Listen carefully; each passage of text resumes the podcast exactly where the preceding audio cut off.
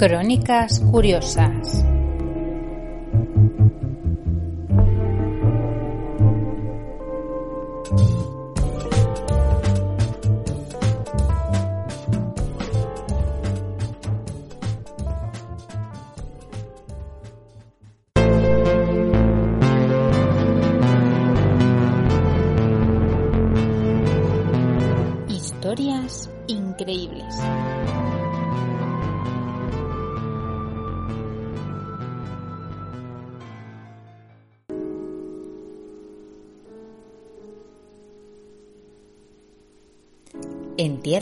Absurdos.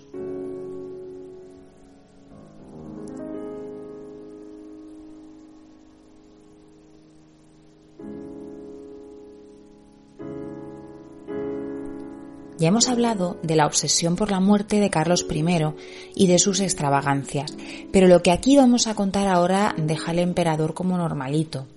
Hubo personas que llevaron sus funerales y enterramientos a la categoría de show, espectáculos que es para hacérselo mirar y pensar si hemos estado gobernados a lo largo de los siglos por auténticos dementes o si hemos admirado de más a ridículos de pacotilla.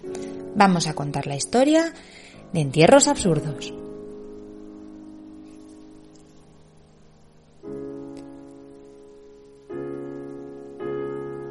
El siniestro funeral del marido de Mary Shelley.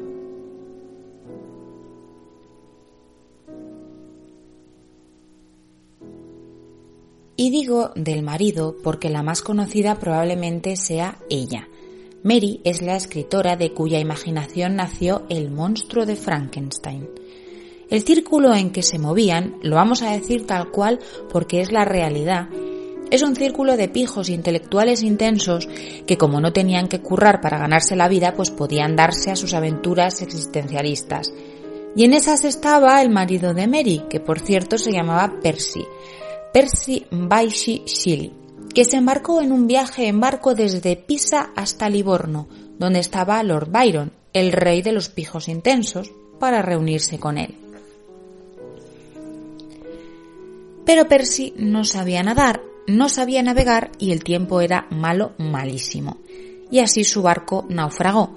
Percy y su tripulación, que era joven y poco experimentada, desaparecieron y una semana después se encontraron sus cadáveres en la playa.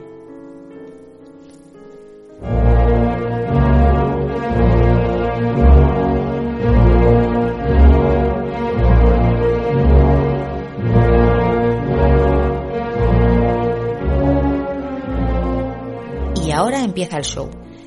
El estado del cadáver de Percy ya era calamitoso después de una semana en el mar. Vamos que entero no estaba porque los peces se habían dado un banquete y el pobre se había chocado varias veces contra las rocas. No tenía manos y le faltaba la cara.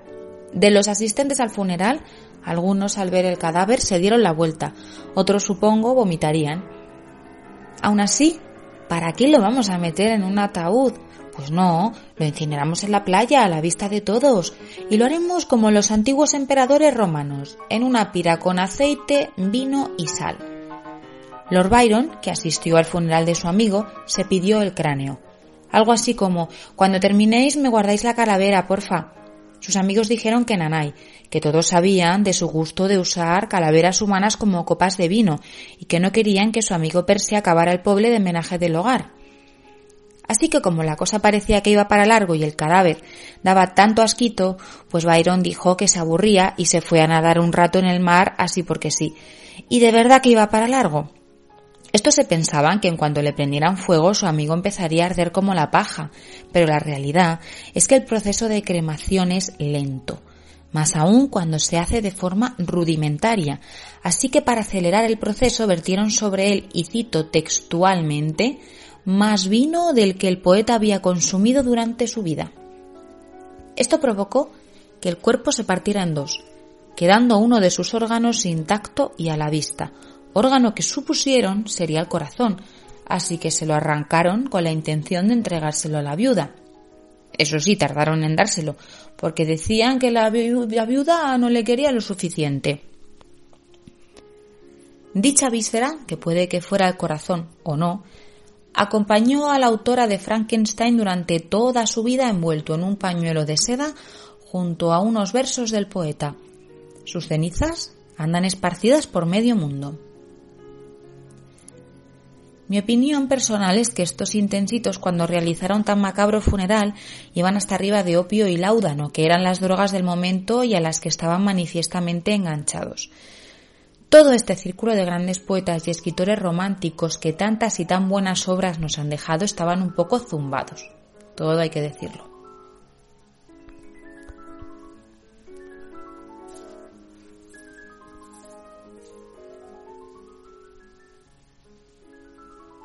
El entierro de Alarico.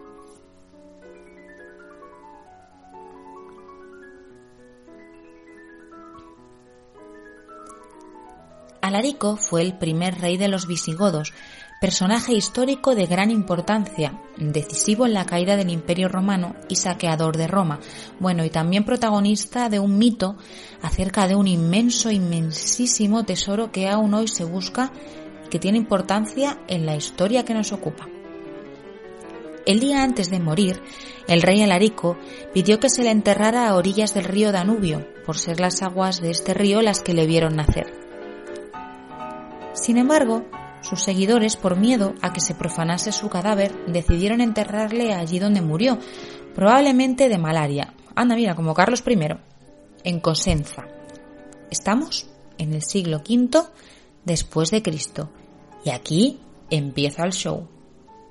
No iban a enterrarlo de normal, claro, así que su entierro fue el acabose.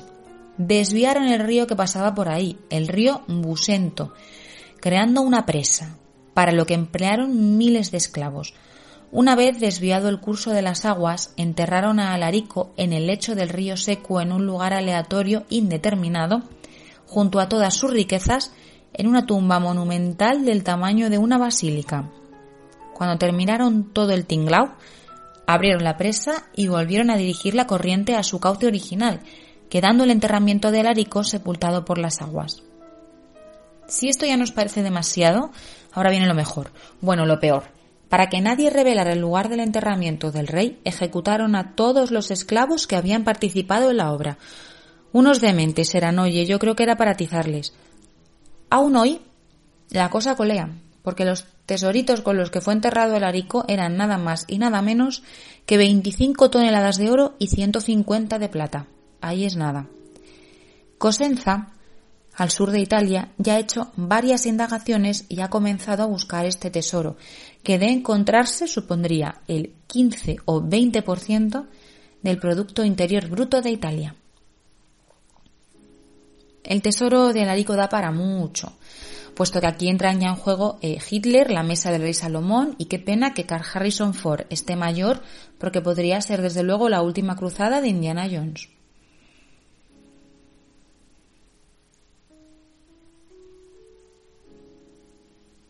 El cortejo fúnebre de Felipe el Hermoso.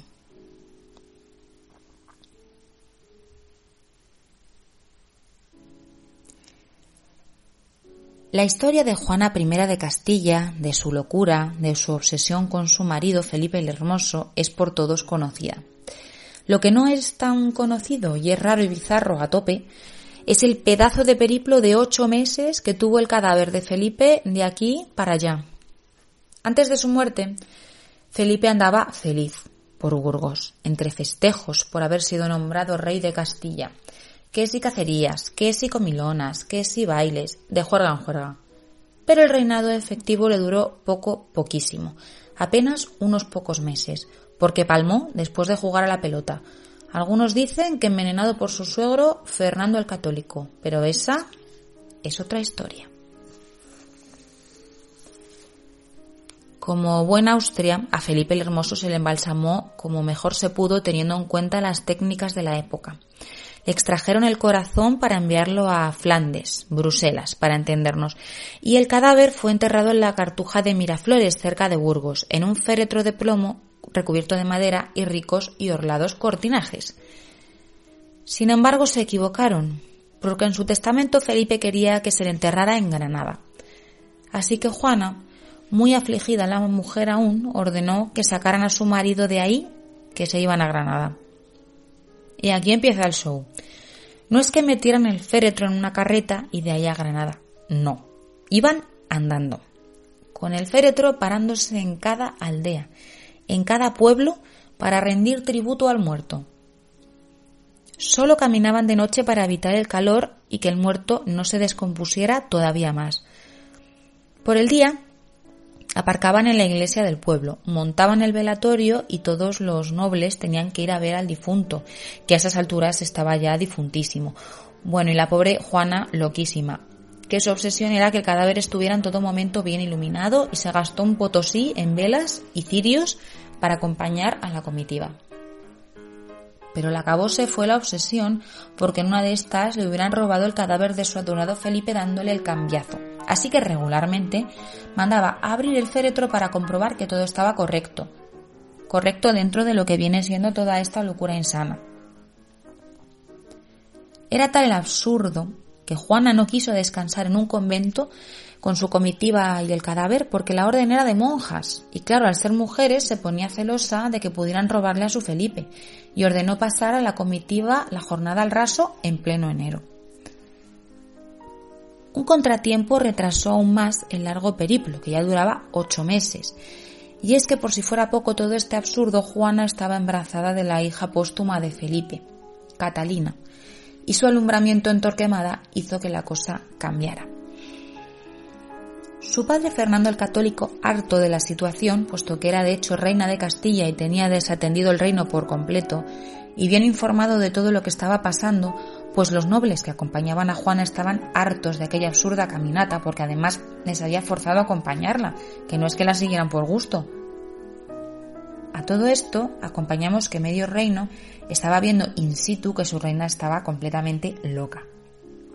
Así pues, Fernando consiguió que se inhabilitara Juana, se hizo con la regencia de Castilla, la encerró en Tordesillas de forma acorde a su rango y depositó a su odiado yerno en la iglesia del convento de Santa Clara, porque es lo que había más cerca. No fue hasta 15 años después cuando su hijo, nuestro amigo Carlos I, cumplió la voluntad de su hermoso, pero pieza de padre, y lo enterró en Granada. Probablemente el funeral más largo de la historia.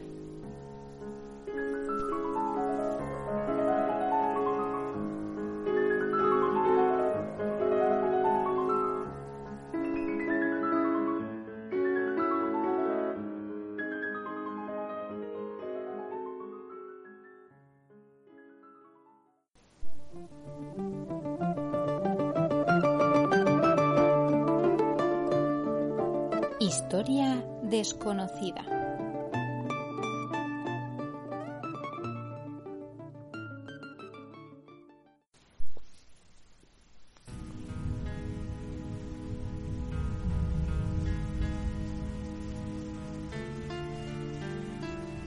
La maldición del buque San Telmo.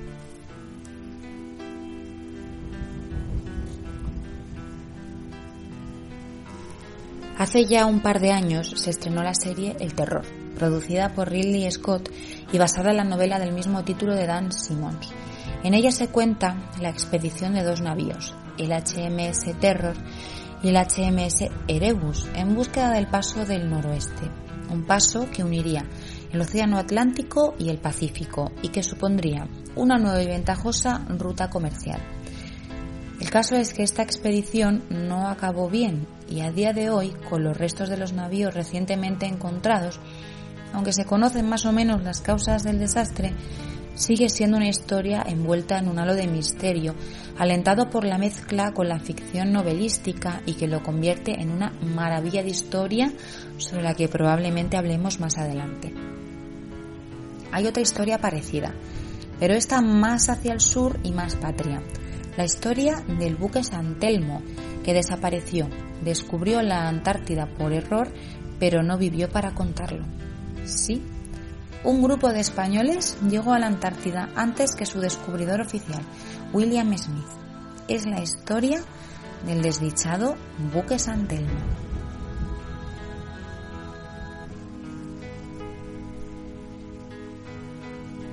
El bote, ya antes de su fatídico destino, era conocido en Cádiz como el navío negro, cruel apodo para un barco que no tuvo buen final. Su capitán, el brigadier Rosiendo Porlier, antes de partir se despidió de un amigo diciendo, Adiós Francisquito, probablemente hasta la eternidad.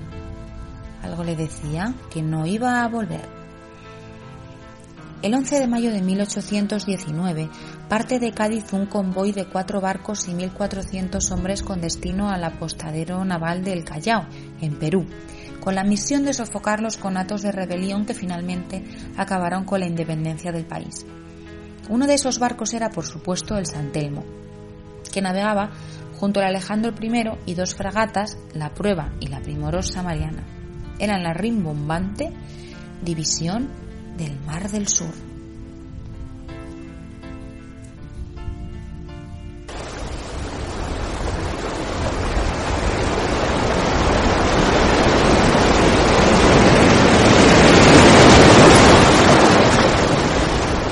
El Alejandro I hubo de volver al puerto de Cádiz porque le entraba agua por todos lados. Este buque había formado parte de un pedido de barcos a Rusia para intentar dotar de buenos barcos a la Armada Española que no pasaba por su mejor momento. Sin embargo, como podemos imaginarnos, la compra no fue muy buena. Su oportuno regreso a puerto le salvó de un más que probable naufragio. Menos mal que su capitán, Antonio Tiscari Pedrosa, lo vio venir y, dicho sea de paso, de buena se libró. Los otros tres barcos de la división hicieron escala en Río de Janeiro y Montevideo, y a finales de agosto alcanzaron juntos el tramo que separa América del Sur de la Antártida, el mar de Oces, donde se encuentran con tan fuertes temporales que no pueden adentrarse en el Cabo de Hornos y se ven obligados a virar al sur buscando más favorables condiciones. Finalmente, y debido a las pésimas condiciones meteorológicas, los buques terminan separándose y el San Telmo es visto por última vez por la primorosa Mariana el 2 de septiembre. Después, nunca más. Mientras la primorosa Mariana consigue llegar al Callao el 9 de octubre en muy malas condiciones, la prueba lo hace una semana después a Guayaquil con la mayoría de su tripulación enferma y desnutrida. A pesar de que la llegada del Saltermo es esperada no solo en el Callao sino en otros puertos donde podría haber llegado, el barco nunca más se supo. Y así la Armada, el 6 de mayo de 1822, determina en consideración al mucho tiempo que ha transcurrido desde la salida del navío San Telmo del puerto de Cádiz el 11 de mayo de 1819 para el mar Pacífico y a las pocas esperanzas de que se hubiera salvado este buque, cuyo paradero se ignora, resolvió el rey que según propuesta del capitán general de la Armada fuera dado de baja el referido navío y sus individuos y sus individuos. Efectivamente, el navío se perdió con 644 pobres almas a bordo. Que finalmente la Armada reconociera la pérdida del navío, aunque casi dos años después, fue un triunfo de las viudas de los tripulantes, que necesitaban dar por muertos a sus maridos para poder acceder a la pensión. Por desgracia, solo las viudas de los oficiales, algo más de una decena, pudieron acceder a estas ayudas. Del resto de los fallecidos no se saben ni sus nombres.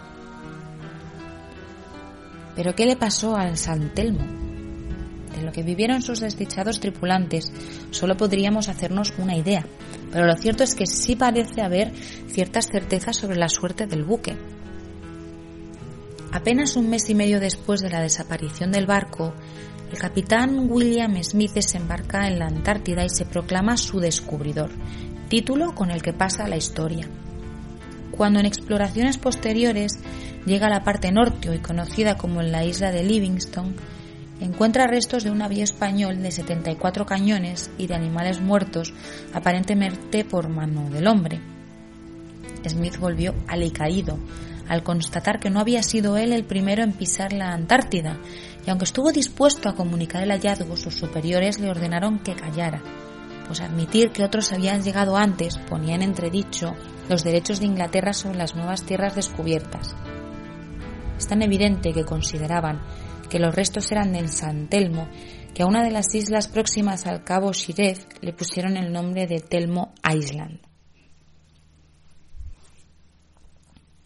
Sin embargo, otro capitán, Robert Files, que le acompañaba, ya sea por celo o por remordimiento, sí dejó constancia de ello, gracias a lo cual hoy podemos intuir que la cercanía del San Telmo a la Antártida hizo que quedara encallado en tierra y que sus ocupantes finalmente murieran de frío y de hambre como consecuencia de las condiciones extremas del continente antártico, para las cuales no estaban preparados.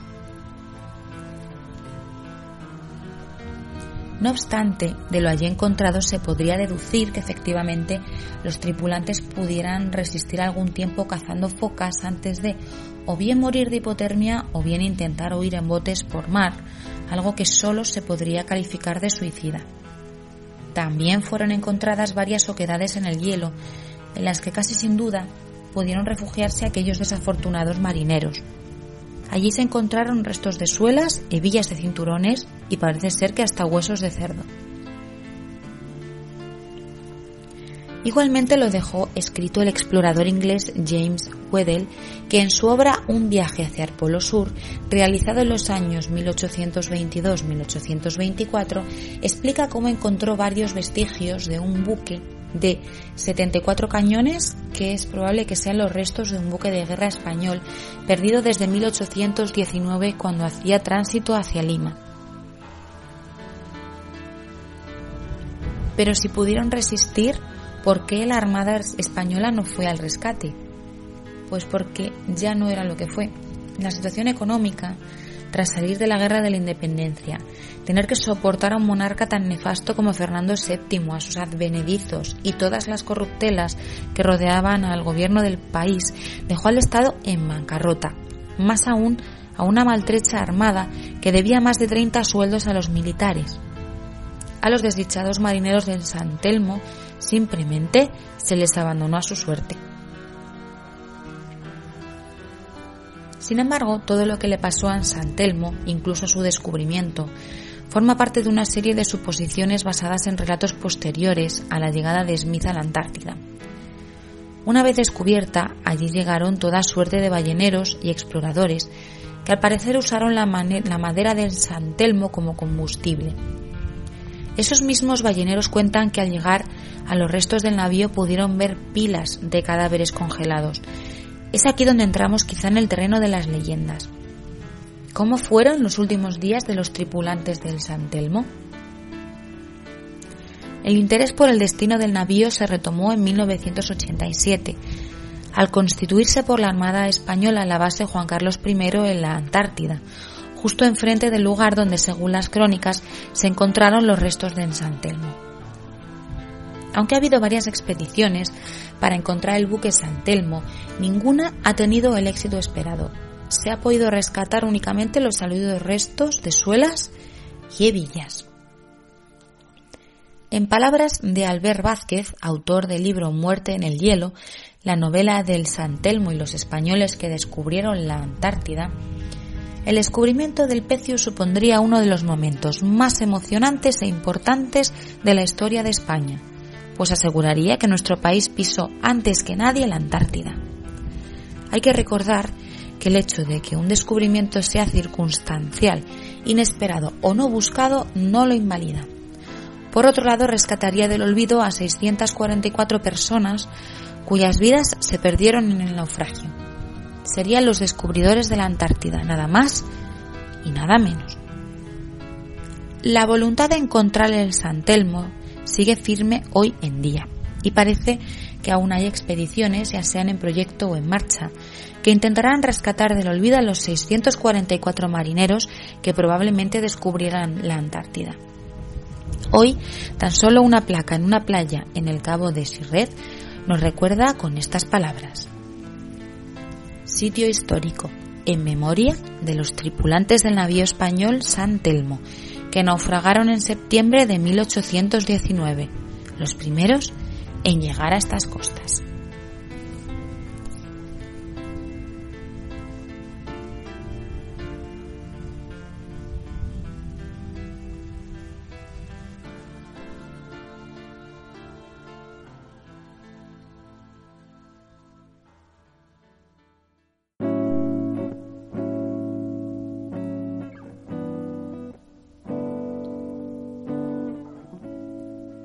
Hasta aquí las curiosidades de hoy que esperamos hayan sido de vuestro agrado. Si queréis hacernos alguna puntualización o darnos alguna sugerencia que nos ayude a mejorar, podéis dejarnos un comentario o escribirnos a crónicascuriosas.gmail.com. También podéis curiosear un rato en nuestra cuenta de Instagram Crónicas Curiosas, donde dejaremos imágenes de las crónicas de este podcast. Muchas gracias por escucharnos y nos vemos en el siguiente capítulo. Entre tanto, que la curiosidad sea con vosotros.